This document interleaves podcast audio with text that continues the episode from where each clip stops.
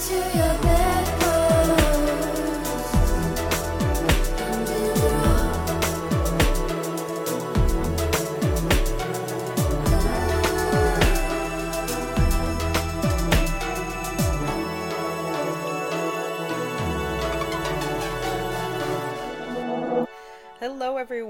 Welcome to the Bedpost Podcast. I, of course, am your host, Erin Pym, and what I like to do here on the pod is bring fun and sexy guests into the studio to have in depth conversations surrounding sex and sexuality. Today I'm really excited. This is someone that we've like had a bunch of back and forths for a while, and um, well, I won't give away too much. Let's introduce them first. So, everybody, get this, okay? This is Leah Mol, and she is the author of the new novel Sharp Edges. Welcome to the pod, Leah. Thank you. Yay, I'm so excited to be here. Yay, I'm so excited to have you. Thank you. I'm so I'm so entranced. I'm going to use that word by your book so far. I'm absolutely loving it. Oh, entranced is such a great word. That's amazing. Thank you. yeah, it it like has me. It has gripped me, you know? And I'm at the point where I'm like anytime I have a couple minutes, I'm picking it up, you know. oh, lovely. Yeah. Yeah, I feel like it's probably best uh some people have said like I read it right away, I couldn't stop reading it, but it's mm. a really dark book, and so I feel like actually reading it in those like, you know, short bits, like chapter by chapter would actually be kind of nice. Yeah, yeah, totally. I was like at the beach yeah. yesterday reading it. oh, it's a beach book officially. officially. but this is awesome um, that I've got you here today because the book deals a lot with like you know young adults and sexuality and the relationship to their mm-hmm. bodies and introduction to pornographic things. And like there's there's so much. As you said it's a dark book but like it's meaty. It's yeah. a meaty one. Yeah yeah. It sure is. Yeah. So it's like you know we're going to talk about the book and we're going to talk about other things as well but like it's super yeah. appropriate. When I w- started to delve into it i was like oh yeah. I really want to pick your brain about a lot of this. And yeah. your your inspo and how it's tied to maybe some of your own experiences and why choose this subject matter. So, yay, we're we're doing yeah. it. We're here and we're doing it. Yeah, it's really funny because there was like a year while I was writing this book where your podcast and a couple other sexuality podcasts were basically all I listened to. so as soon as the book was coming out, I was like, oh, of course I'm going to be in touch with her. oh, I'm so glad you were because like that's yeah. that's just so awesome. Was that like an intentional thing of like, ooh, I want to do some like sex and sexuality kind of research already knowing you were going to write a book with these topics or was that like I don't know, once you started doing the podcasts and listening and um, then you were inspired to write. Yeah, I kind of. So I didn't really know what I was writing at first. Um, I kind of just sat down and ended up. I mean, I've always been interested in sexuality, in uh, adolescence especially, um, and so I had that in mind, and I ended up just writing about that. And then as I was getting into sort of more of the kink side of things, um, I started to look for podcasts and to look for resources. Mm-hmm. Um, and there are so many great ones now that I wish had existed when I was a teenager. Yeah. Oh um, oh my gosh. Like yeah. it would have made such a difference in growing up, I think. Yeah. Um, can you can we shout out some of the ones you did listen to? Yeah, so Off the Cuffs was a major one, uh, which I really fell in love with. Um, they their guests are always just so lovely and they there there's so much empathy on that podcast for people who sometimes feel like outsiders and it's really it's a wonderful wonderful podcast. I love it. Um, and then as well the panty selling podcast because obviously that was a as you've read that's a big yep. part of the book.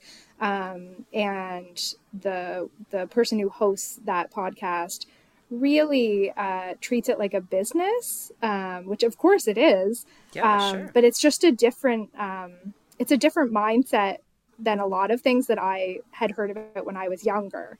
Um, which is amazing. It's great to think of it as like this is you are business women or business people Mm-hmm. and you need to develop business skills because it is a job and it's a business. Yeah, and isn't that interesting that like I was talking about this with someone recently, but like isn't it great that we have all these resources and access to like kink um just access to people talking about kink um Mm-hmm. that it's not through an eroticized lens. Like Yes. back in the day, we didn't have podcasts of people talking about the business side of selling panties.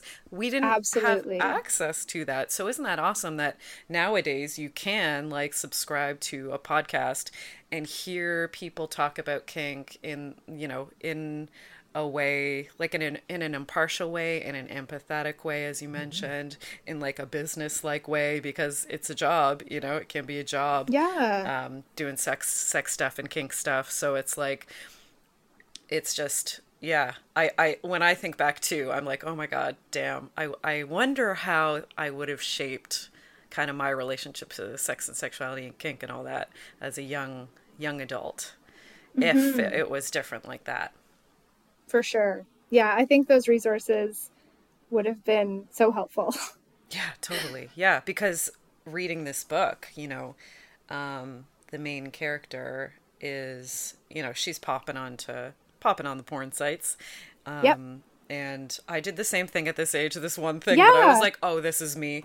She didn't subscribe, you know, because you don't really have Yeah. a credit card, and you don't want anyone, you know, you're Yeah. probably too embarrassed to ever do anything like that. So you're just kind of watching the preview clips and like Yeah. just seeing like the censored kind of uh you know pics and stuff that are that are on there you're watching the little little teaser clips again and again. oh my god, yeah. Be- because like you you know you're not old enough to like subscribe and like to be able to interact and buy the full um you know full uh, length stuff uh, so Yeah. she's very much doing that and she's learning about uh, learning about it as we kind of said like you're learning through porn because there was no option Yeah. at, that, at that point like yeah Yeah. I also remember when I was that age like looking for like uh like porn stories because I was like that's something that I don't have to like there won't be any noise. So I don't have to worry about that. Like I don't need to worry about anyone coming down and hearing anything. yep Um, and then also like Yahoo chats were a big thing where you were like, oh, I can talk to people about sex. It was it was like a weirdly dangerous but also really innocent world. Yeah, I fully was in chat rooms. Oh my just- God, yeah. Just like this character. I was in Yeah. chat rooms talking to whoever the fuck. Um, hundred percent. I was saying I was older. I was making up my measurements. Yeah. Um, yeah, and I was like just fully sexting with sexting with strangers, Yeah, with who knows who. with whoever. Literally could have been anybody. Yeah, yeah, yeah, yeah. And um, yeah, it is that can be very dangerous, like actually very dangerous for young people Yeah. to be doing that. But like, yeah, at the time it was like it just felt the other thing that like was interesting of like how you talk about how this made her feel to be on these websites. Like she felt it affected her. Like and that reminded me of like anytime some porn would like pop up, you know, um, Yeah. or anytime I was in a chat and kind of just going along and they would say something like really explicit, I'd feel that in my body. Like my chest would tighten or something. You know what I mean? Yeah, I think also being a teenager is just such like a physical time. Yeah, you're in and your I body. just remember, yeah, I just Mhm, remember mhm. things being so like intense all the time. Every feeling I had was so intense because everything like feels new and different and yeah, which makes things like feel more important than they are sometimes.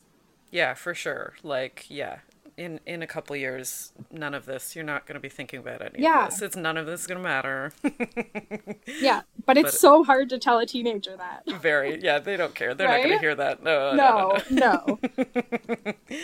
So, like, okay, is that one of the reasons why you decided to either decided to or it just emerged, like setting it in this time and setting it um, at the time of this person's life? Was that like out of, oh, things felt really intense? Like, what was the reasoning of setting it there?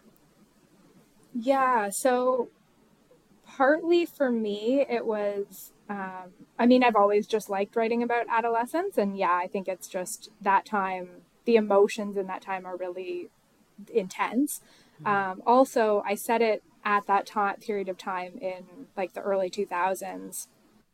Um, partly because I wanted to avoid, I wanted to make it easier for myself and avoid technology as much as possible As much as possible. um yeah like i think the new I, I don't know enough about what teenagers now are doing Fair. so yeah. So you wrote, yeah, yeah. No, that makes total so sense. i So that wrote was from when i was a teenager There you go. Yeah.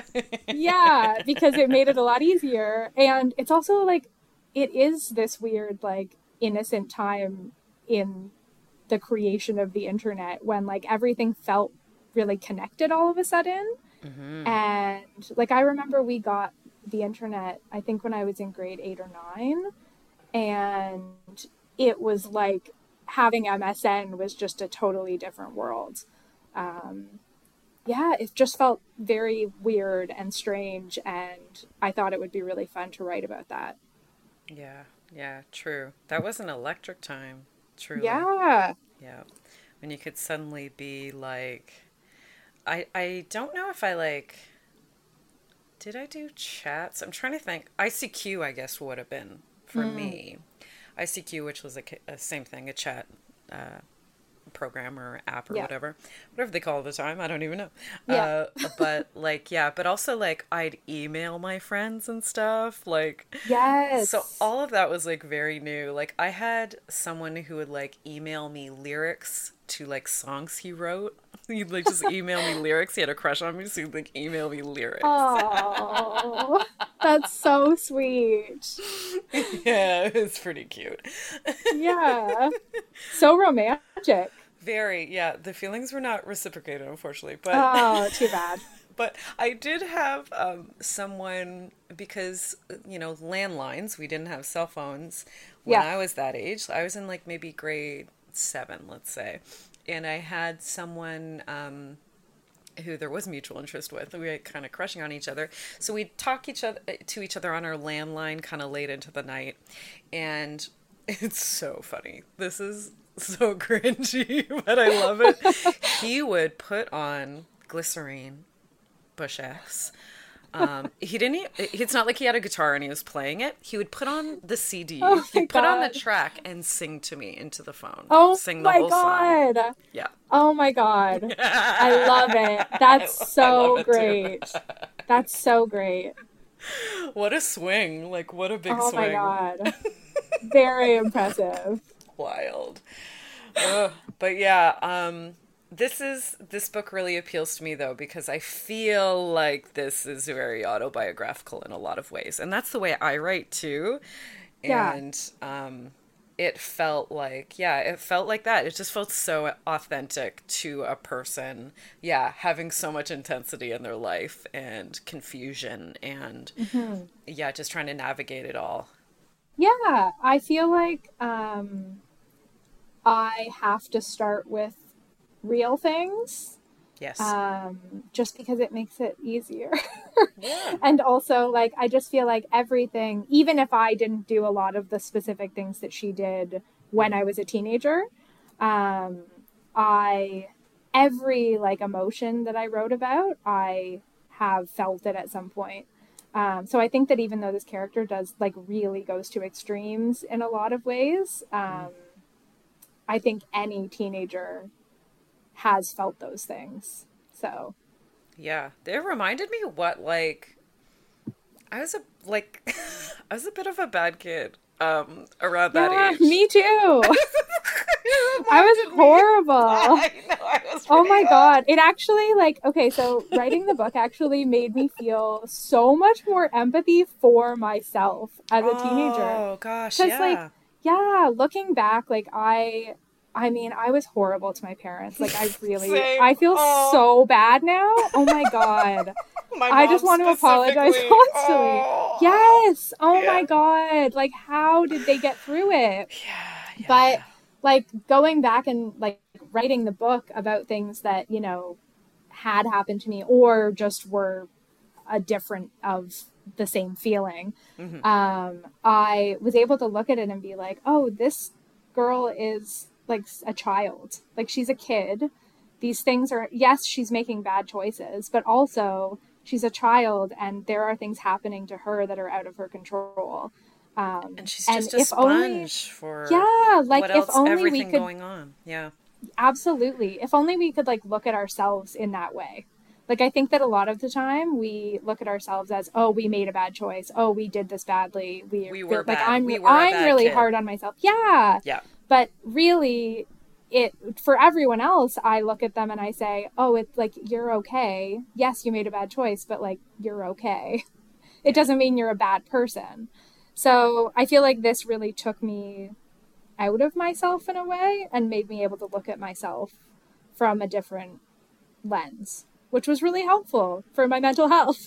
Yeah, that's like really Yeah. beautiful and therapeutic. Like I feel like a um, you know, an exercise you can do is like um write, you know, write a letter to your young self or like something like that, right? Or like when you are doing negative self-talk or like whatever type of self-talk, um do it as if you're talking to someone you love, a loved one, you know. yeah um, stuff like stuff like that. And I feel like this is, you know, this is a similar thing of like, okay, rather than, you know, if if you're having trouble um, showing yourself empathy or your young younger self empathy, it's like an accessible way to do that is like, okay, so let's let's pretend she's a character then in a book. And if you're reading about this character in this book and you're feeling empathy for the the character and you can see that she's in pain and that she's struggling and confused and just a kid and learning and just doing her best and all of that stuff, then like surely, you know, you can do that for yourself, right? Hmm. yeah i think being able to do that would help a lot with a lot of people Yeah, truly. Because, like, I think the reflex, at least for me, the reflex is when I was that young, I mean, the reflex was, you know, I do bad things, therefore I am a bad person. You know what I mean? A hundred percent. Yeah. Yeah. And then, Yeah, and I think I held on to that for a really long time. Oh, same. Like, yeah, like I still obviously still have that issue. I've gotten better at it, but I still look back and think like, oh, I like I'm such an idiot. I shouldn't have done that. I like why would I do that? I was bad. Yep. And it's just not it's not a healthy way to move forward. yeah, that's not not the healthiest way Yeah. to, Yeah. to look at all of that, all of No. your mistakes. no. Yeah.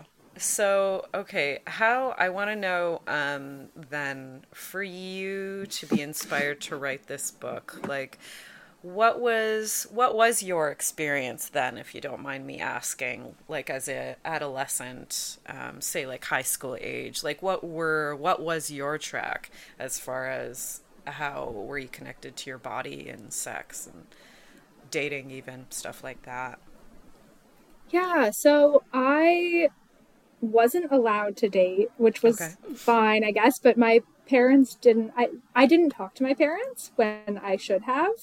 Um so instead of like talking to them about anything, I just started having sex without telling anybody. yep sounds about Um, right yeah Yeah, of course. Like that's what I because it's a secret. I have to keep it a secret because I'm not allowed to do Yeah, it, right? Get- it's bad. I'll, I'll keep it I'll get in yeah. trouble. yeah. So, um, I think I was I think I was 16 when I started having sex, and I think from the very beginning, I mean, it just started out as a major issue because I really think I put together like having sex with making people like me.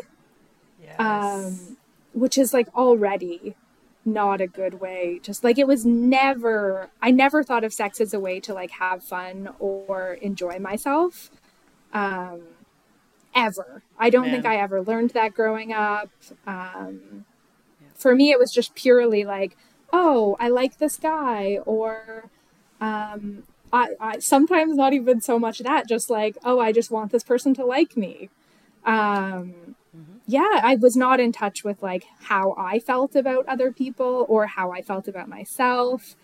Yeah. There were Yeah. also, I mean, I, I did do a lot of drugs in high school, and so that didn't help. But Same. uh, yeah, You were like Yeah. basically saying my life story too, so I hear you. Yeah. I really hear you right now. Yeah. yeah. so yeah, I mean, there was a lot, and I think that's all. I've always been a person who's been like very s- nervous about telling my parents things. Yeah. I don't know why that is specifically, but when I was that age, I was I was very nervous about about talking to my family about things, which obviously makes things a million times worse. And I wish that it had been different, but it is what it is. Yeah, it made you who you are today, but yeah, Yeah, yeah, like ideally you can have an open, you know, open communication Yeah. with your parents surrounding. it would have been nice to like avoid so much pain and Right. Yeah. you know horrible fights and yeah Yeah, but that's like not a failure like exclusively of your parents, you know what I mean? Like the sex No. education that we receive, you know, in school fails us. Like all of the um all of the just like toxic um yes patriarchal miasma in everything media we consume like the just the way people talk about everything it's like it's all Yeah. failing us um you know as young young women and like, young young people of any gender it fails young men too fails you know um that toxicity it's like i had a similar experience that was like you know honestly my parents did did their best too. We were all doing our Yeah. best, right? Like they Absolutely. reacted in a way that, you know, I felt attacked by, but like looking back, they were just trying to support me and like, you know, everything, all my relationships that I never learned about a healthy relationship from anyone. Like that would have been a great thing to learn in class as a part of sex ed. Um, To, you know, to know that like, hey, you know, what does like if if a relationship looks like this, whereas you're having sex with the person to be liked, um, you know, maybe that's not the healthiest thing, and maybe here's conversations you can have surrounding this. Um, you know, maybe let's talk about the intentionality under sex. Let's talk about the feelings that come up surrounding sex. Um, let's talk about safety um, and consent, like emotional safety. You know what I mean? Like all, all of this stuff that's like, okay, we learn about how to get pregnant. We learn about here are Yeah. your genitals. Um, Yeah. We even learn about like this is what sex is. Like you know, a penis goes in a vagina, and it's like cool. But like as a young person, Yeah. as you said, everything feels intense. So like, why aren't we learning about feelings surrounding sex? yeah you're so right i also think like there would be i don't know what they teach in sex ed now i assume it's not a million times better than it was when i was a teenager or in elementary school I don't think it is. but yeah. um, it would be yeah it would be so nice to see different kinds of relationships and how sex doesn't sex isn't always just like for married people um yeah, because to teach about up like masturbation too. Yeah, it's like, like, tell kids up- that they can masturbate and have orgasms, and that you know if it's a physical sensation thing that they're like chasing like a high, it's like you can you could do that at home. like yeah if that was something that was taught it would be amazing i feel like growing up um, because my parents are they're still married they're in a very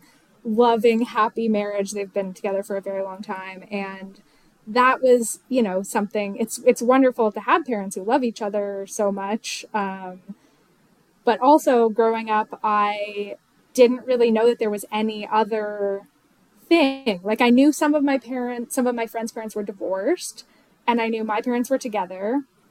And all anybody was telling me was, well, you wait until you're in love, and when you're in love, you get married, and that's what sex is for.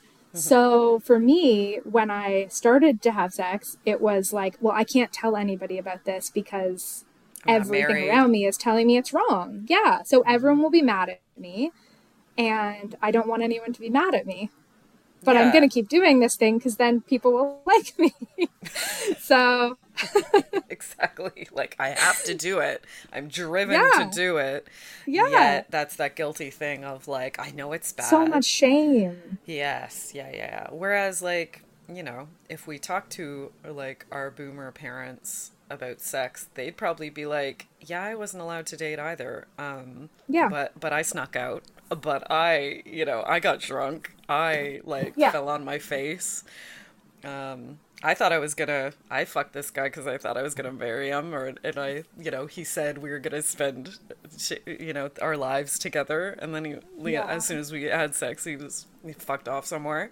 Like, even just that would have been so good to know because like you have that reference as you said of like oh perfect happy home same thing with me it was like um, this bar of perfectionism that was mm. impossible mm. to um, adhere to you know so anything mm-hmm. that wasn't perfect i was just like oh well i suck i'm a failure i'm bad i'm a bad person right like and yeah. sex was a huge part of that at the time. Because, yeah, as you said, it's like, okay, well, if that's the only example, then if I'm not married and having sex and like having a baby, um, and I'm and am an adult, you know, then mm-hmm. what I'm mm-hmm. doing must be bad. Yeah, I feel like we had very similar. Yeah, uh, sounds like it. growing up periods of really needing to be perfect all the time. Yeah, Oof, that people pleasing will just kick oh right in and never yeah. leave.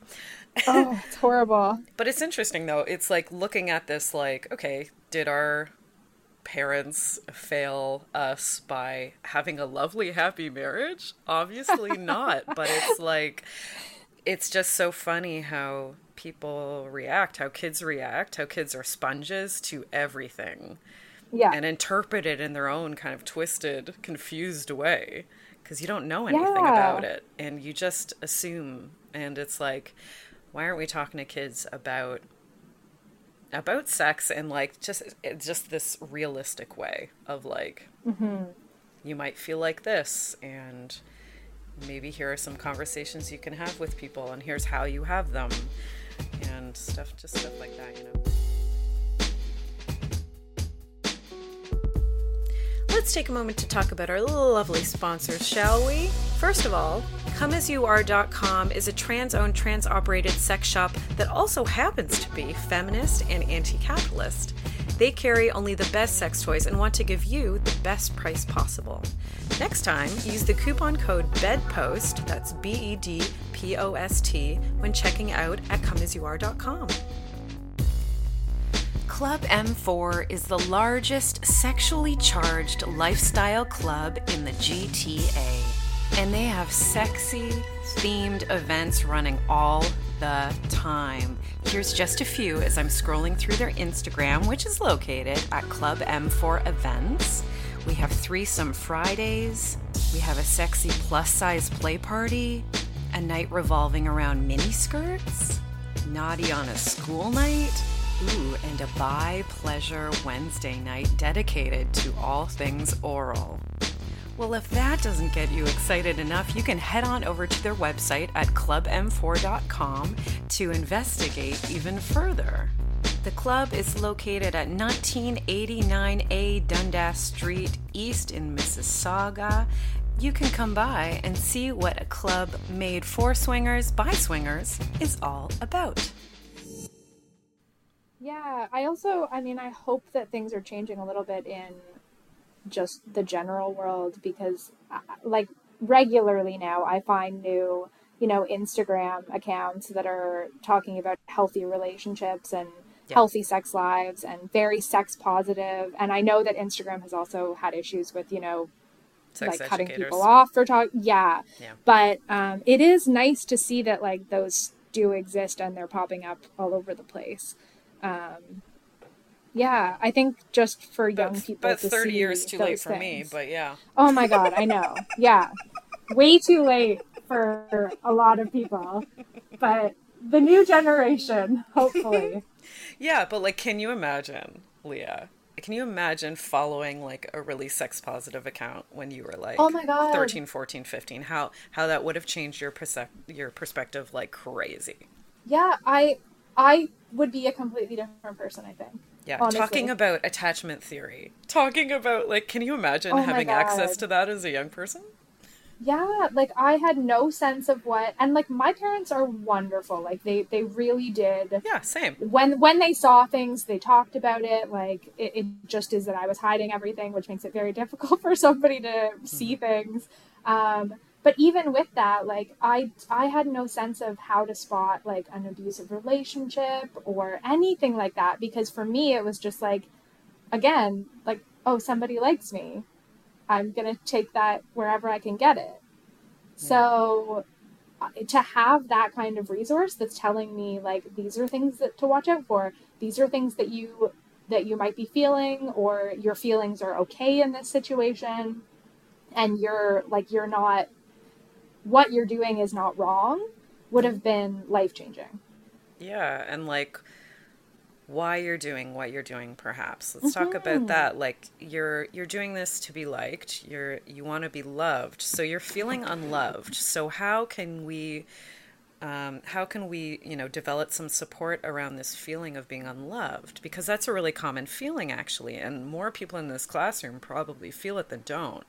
That feeling of, you know, you're worried that people are going to leave you, or like like stuff like that. You know what I mean? And like, okay, what are some healthy ways we can feel validated um, and loved? You know, by the people we want to feel that from. And Yeah, uh, that would like be- how how helpful would that be? Yeah. yeah literally life changing yeah.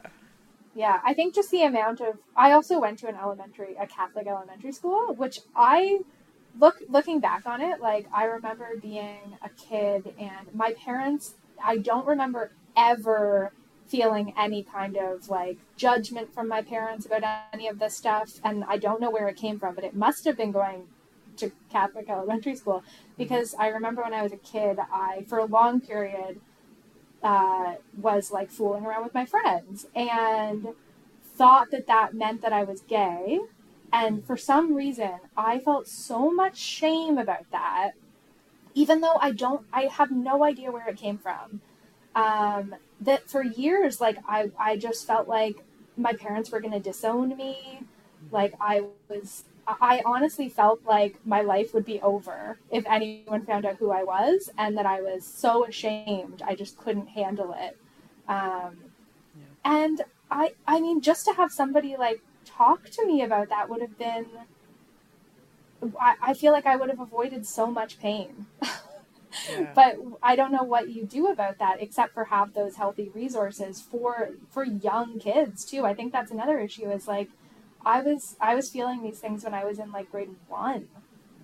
Mm-hmm. You know, and I don't think that anyone thinks that a grade kid in grade 1 needs to hear about shame and queerness and but they do because they are feeling these things. So yeah, like, I think that we look at little representation, kids. too. Yeah, It's like we look at seeing little kids. examples of positive queerness, you know, A queer joy, all that stuff. Yeah. Yeah, uh, yeah, and I don't know, like I, I, I don't know why that was an issue for me when I was a little kid, but it just was so. I felt so shameful about it, even though I- don't know how it happened.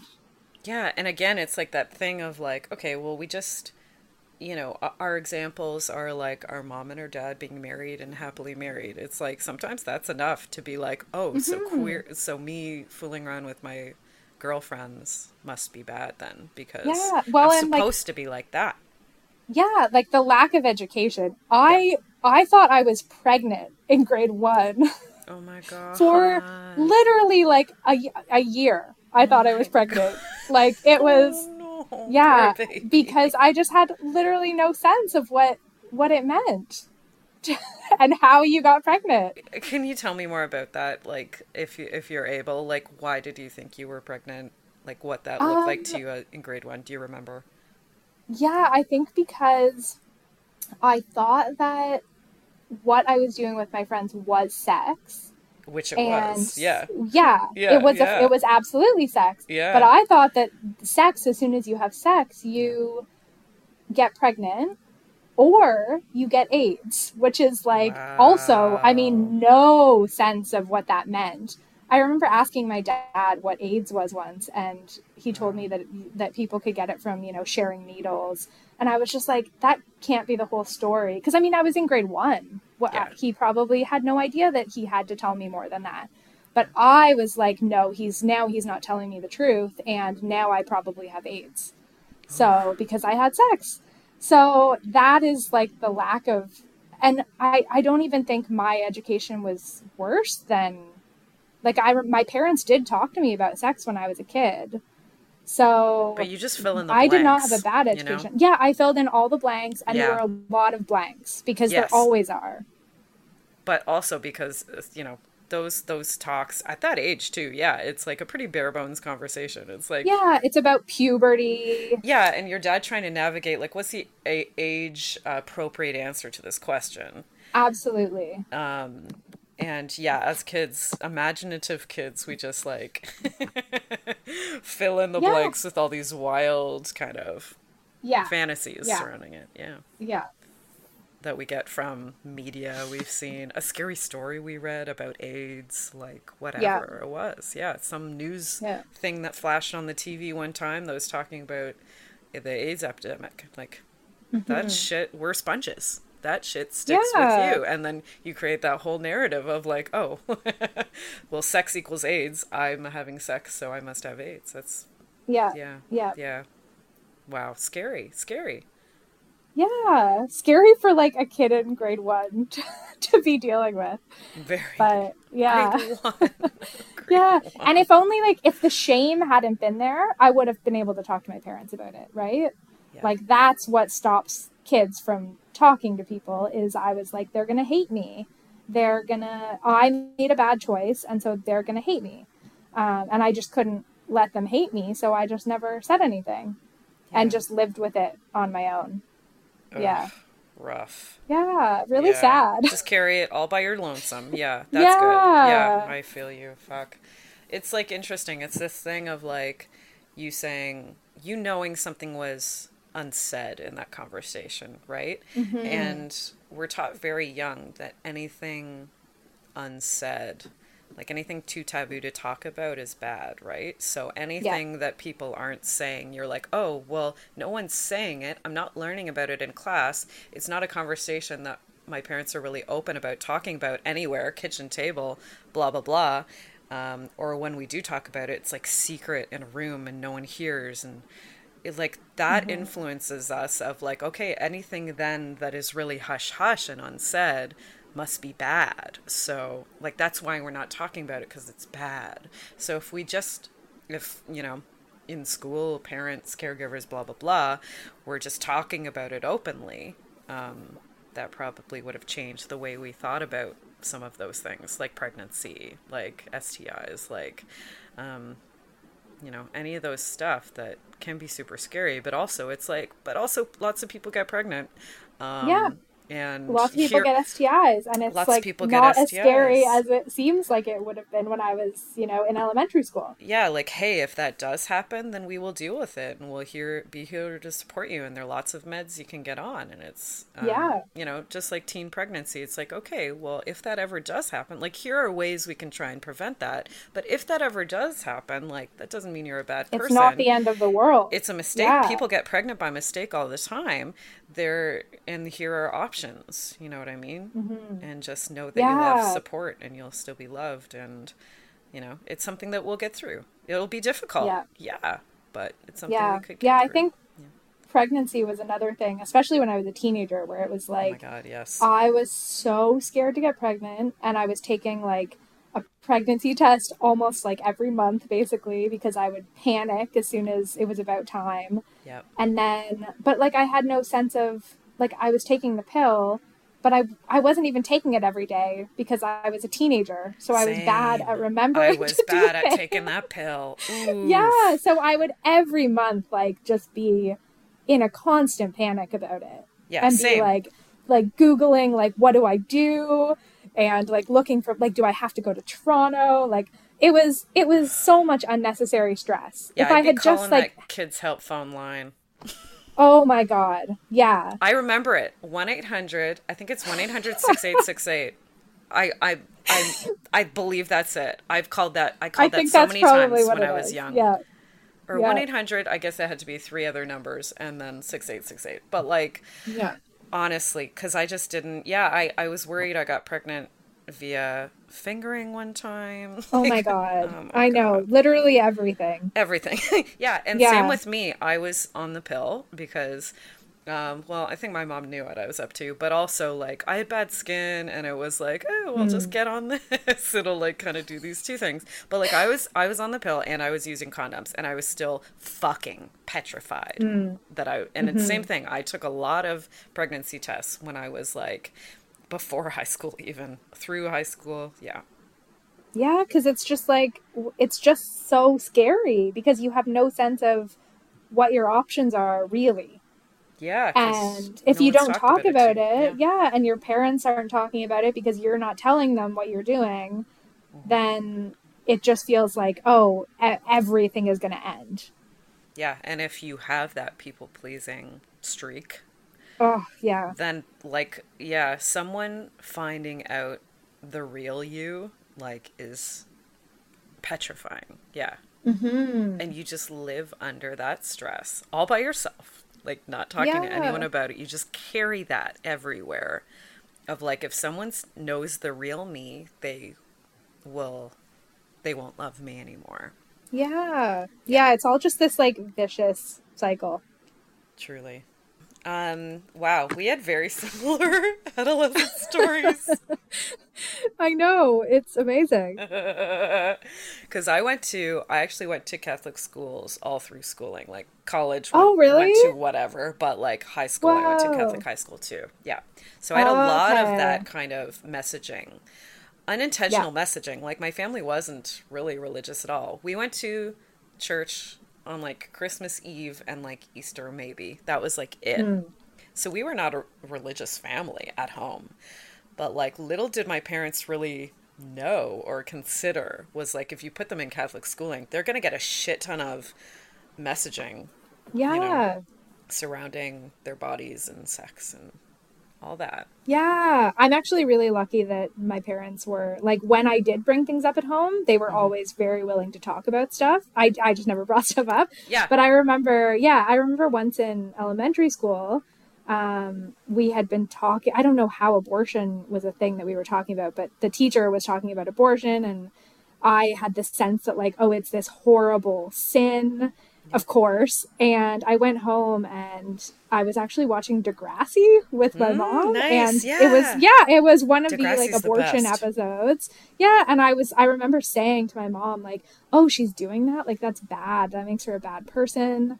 And my mom just said like, "Well, try and think about it like from her point of view and what if this had been the case and like what if she was raped and what if this was the case and um, gave me like a lot of different ways to look at it um, and from then on i was just like oh that's that's why would somebody think that that's a sin like this is and I, I developed i looked into it myself and i thought like i i figured out my own opinion rather than just going with what this teacher had told me Wow. um, and it was like a life changing moment for me. That was a really like hearing my mom Good give me her Mom. opinion on something. Yeah. Yeah. And tell me, like, look at it from a different way. You can't just look at this thing and say that this person is bad. Yeah. Um, yeah, it was, That's that was really, like, I still remember that moment.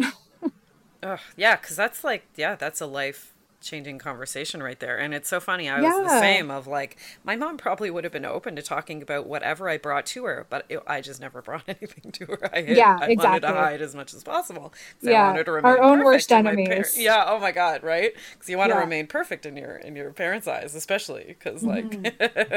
they're the people you are trying to please, people pleasers, you know? Yeah. Oh God, yeah. But like honestly, yeah, like nowadays, like my mom is like my biggest fan of all my sex sexuality Yeah. stuff. It's like really what a missed opportunity for me to not realize that earlier, way earlier. Yeah, I think it's really hard for for kids and for teenagers to like recognize that their parents are also going through shit and like And that you're on a Dealing team. with their own They're stuff. on your side. yeah. Like, yeah. Like it really felt like when I was a teenager, I felt like it was something that I had to constantly like we were in a this like fight yes. constantly, even though I could have just talked to them and it would have been fine. But for me, it was like, no, they're the other in this situation, and I need to keep everything hidden from them. Even though it, I don't, I didn't need to do that. I don't, Yeah. and I think teenagers think that a lot, and they don't understand that like their parents are also people. Yeah, they were kids. They know Yeah, what you're going they through. get it. They were like Yeah. that. They did drugs. They yeah, fucking they were also teenagers. yeah. They probably had some premarital sex over there. Like you yeah, know, when you think about it, like how young were people getting pregnant? Like if you thought about your grandmother, you know, like people Yeah. were getting married at 16, like and then they, you know what I mean? Like yeah, it's it's not yeah people young people think their parents are just always adults maybe. Always Yeah. perfect Yeah. adults. At Yeah. least that's kind of how i pictured you know they they have always they have their shit together therefore have always had their shit together. They've never they would never understand being a complete mess and being confused and making mistakes. Yeah. they would never because they don't show that to you. Because of course they don't. They're also trying to be their best selves for you Yeah. so And they're yeah, doing that in response to how they when they were young, Yeah. their parents Yeah. and yeah, like they're they're trying to do better than their parents by being super positive and by Mm-hmm. having their shit together, you know, and not being just alcoholics and like not taking care of their kids. like they're really intent on making a perfect fucking childhood for you. yeah And then you react this way. it's so fucked up. you can never get it right yeah, it's truly. impossible That's why, like, oh my god. Uh, at one point, I was like thinking that I might have kids, but like, man, how can you? How dangerous! what a reckless activity. oh my god yeah literally anything you do there's gonna be a problem wrong. yeah you're gonna fuck them up. no yeah matter no what. matter what yeah they they're born like yeah they're gonna be on a trajectory and you can't really do anything about it so they're either gonna react this way or react this way. Yeah, exactly. You're either too good to them or not good enough. No in between. No. Oh god. Have you had like have you had feedback on this? Um as far as like for me I'm like, "Oh, this is me." Um that's my feedback. I'm like I'm just relating so much to this to this book and this character.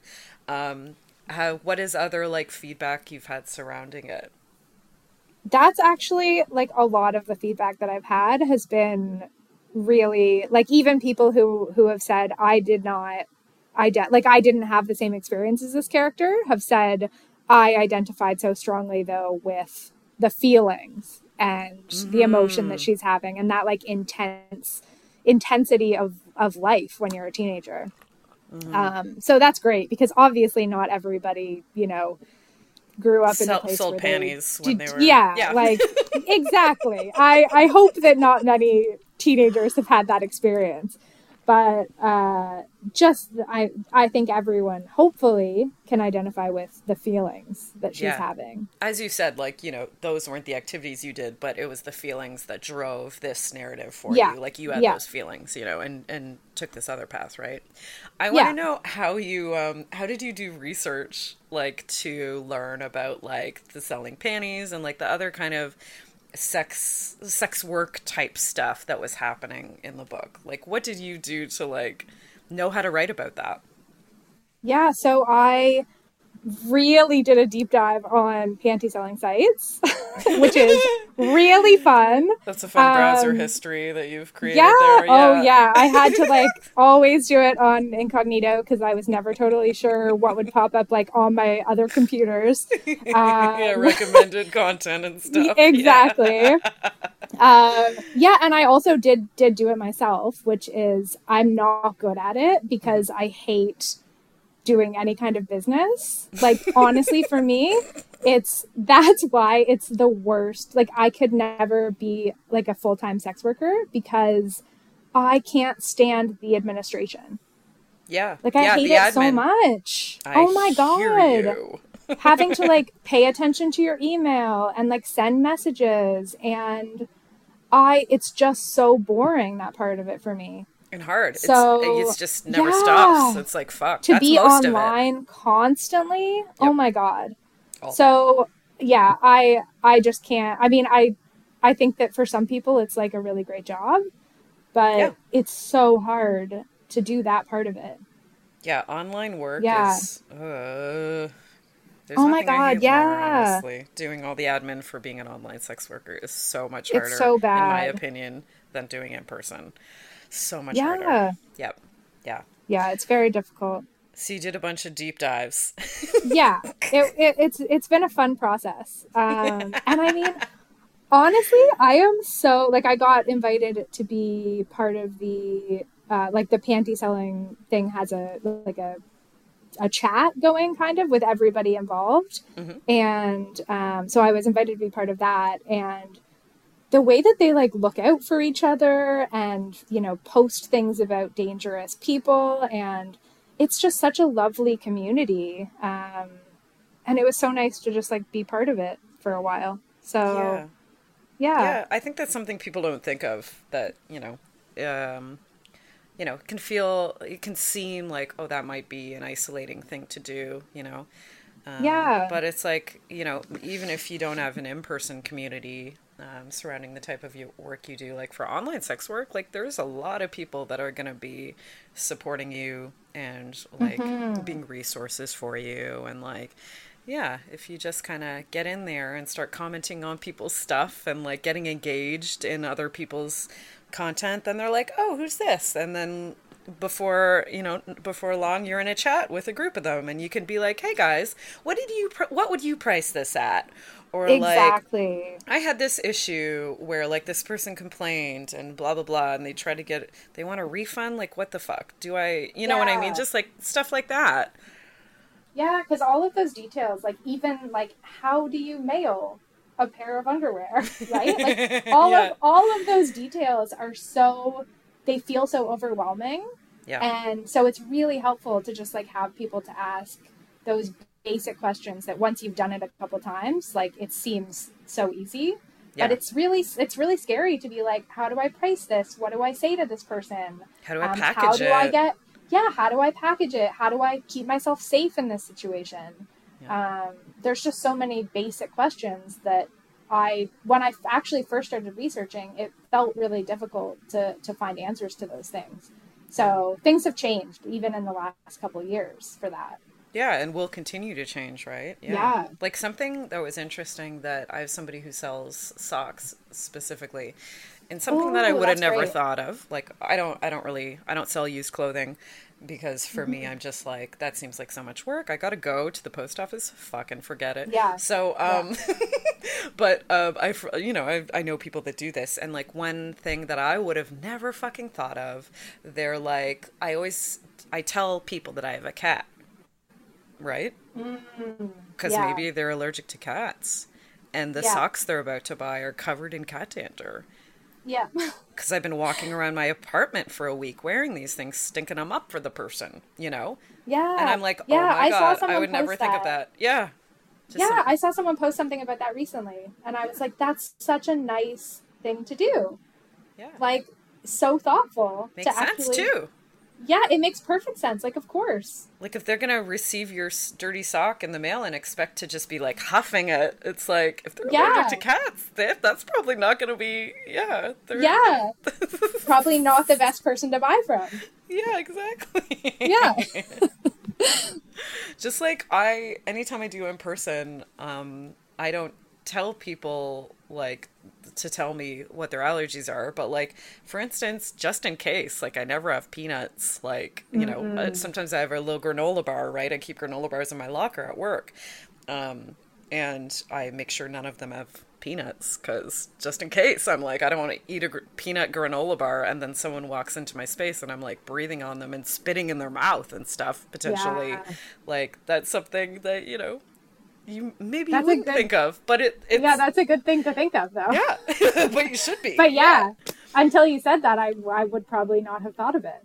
Yeah, but yes, it's not a big loss. I don't like peanuts that much, but but I was like, ooh, yeah, that made me think of like, ooh, how can I kind of do harm reduction surrounding potential yeah. allergies like that in my workplace? Like, it's yeah yeah, and it's stuff you would only know from talking to other sex workers, you know?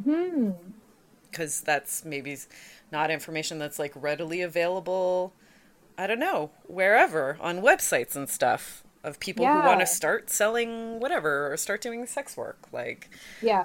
That's not a lot. There's not a lot of like publicly available information surrounding stuff like that. There is like here and there, and you know, people can direct you to what resources they have, and some amazing sex workers offer a lot of free resources surrounding stuff like yeah. that too for people yeah. who are just getting into it, which is amazing, or pay what you can or whatever. Um, yeah. But yeah, it, other than that, it's stuff that you just kind of hear from each other when you're mm-hmm. kind of talking privately. yeah, things that come up that you would never even have thought of, which yeah. is, yeah, learning from other people's experiences. Yeah. It is true what you're saying though about like the business side of it. It's like that's that is part that you just don't really consider when you're getting into it either. It's like you're thinking of stuff like, am okay am I okay with having my pictures online? Yeah. What if someone sees like those are the main concerns, right? Sees my face yeah. or recognizes me yeah. or you know, what if I want to get a job later and then these are around, what do I do? People think mm-hmm. about stuff like that, but they don't think of like, oh, um, okay, you want to enter, you want to start online sex work. That means like 75% of the time is admin. Yeah. like, yeah. Is that what you want? You want to be doing a lot of admin on your phone all day long? Yeah. Like, that's something yeah. that you should consider equally. yeah. Because it's horrible. Oh my God. the worst. oh, what was the worst part of it for you? Um, what made you just want to throw your phone away? having to check messages, like having to just like like I don't even it's not even that I like don't like talking to people. Like talking to people's fine, whatever. Yeah. But just the like knowledge that oh, I should check my messages. Oh, I should respond to these messages constantly. Oh, I need to be on my computer or my phone all the time. Oh, yeah. I just can't. I hate like I don't even really like social media. I yeah. have to use it kind of for, you know, being a writer, but yeah. I I just it's just so exhausting to have yeah. to like pay attention to it. So, yeah, it's just the internet for me. It's just horrible. yeah. And I feel yeah. like, you know, that's a thing that people don't think of also. It's like, well, do you, you know, are you a person that really likes social media and likes to be posting all the time? Then online sex work might be great for you. That, yeah, you'd probably actually be really good at it. Yeah, you probably would like get really successful. But if you're a person that like you don't like doing social media, then sex work may be fucking difficult. Like if you're doing it independently yeah. and that's your only kind of method of promotion and advertising and stuff, then if you don't like social media, then oh, sorry, babe, you're not going to be able to like do this sustainably, you know? Yeah, you're just going to hate your life. Like that, it, it's just so hard. yeah, you're going to want to yeah. drop, drop your phone in the tub. yeah, 100%. Yeah. I think the worst part of it is just like not being able to fully focus on anything else in my life because you're constantly like, "Oh, I I started reading this book, but what if I have a new message? You know, like that's the kind of thing that really gets to me. Yeah, the mental. I don't. I don't like of, knowing. Yeah, knowing that you could always be doing something. Yeah, Yeah. that you could be missing out on a gig Exactly. or a sale. Yeah. or It's don't really you don't respond fast enough, so you know Yeah. the person's gone. Yeah, that's a thing. That is fully a thing that. Um, I think another kind of myth surrounding online sex work or like doing an OnlyFans or like whatever Mm-hmm. is that it's easy and you can do it on the side, you know? Like, so Yeah. you can still have a full time job and do your stuff, enjoy your life, and just do you this on the side. Yeah. But, like, no, you know, not if you really want to make money from it, then no. If so much cool respect to anyone who can handle that because Yeah. I just I can't imagine doing that. Yeah, you kind of can't do it part time. That's kind of not an option, Yeah. you know, if you want to actually make money from it, right? Yeah. Yep. People don't realize. Yeah, and it's amazing how many like when I first started writing this book and telling people what it was about. Hmm. I swear, almost every woman that I talk to hmm. has said, "Oh, I've thought about doing that," or "I looked into doing that," and it's Yeah. like, "Yep, Yep, of course same. you have. yep, we all have." and then when I tell them, like, "Well, it's actually like you can't make that much money."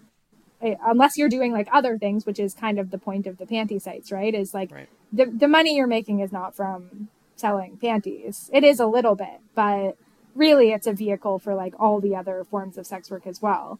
Yep. So they- uh, yeah, I think so, I think some people have just like seen it in in the world and they thought like, "Oh, I can charge a $100 for a pair of underwear." For doing nothing. really like, "No. Yeah. No. No.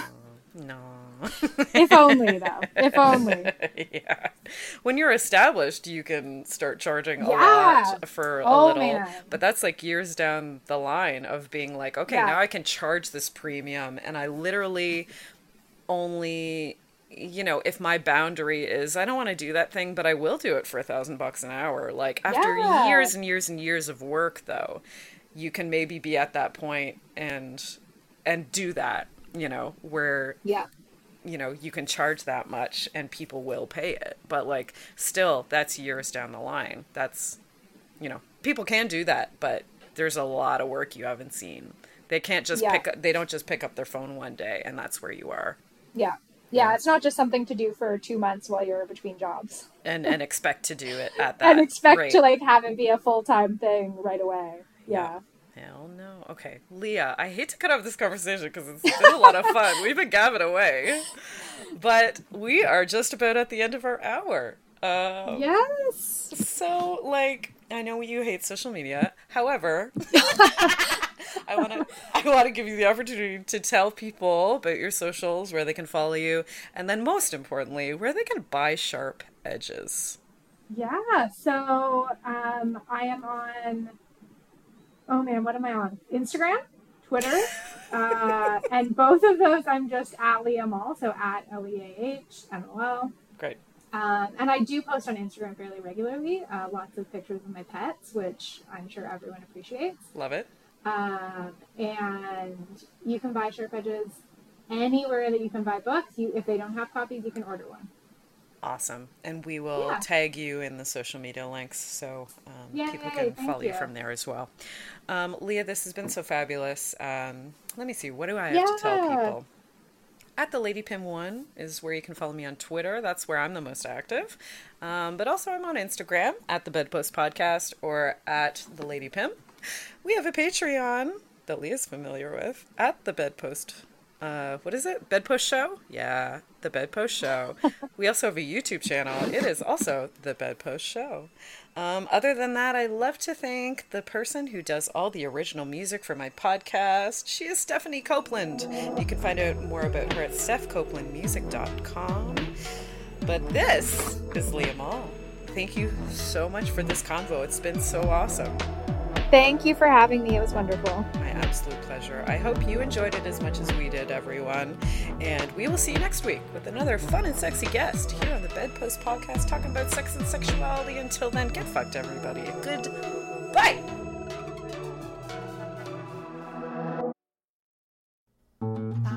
This podcast has been brought to you by the Sonar Network. Bye.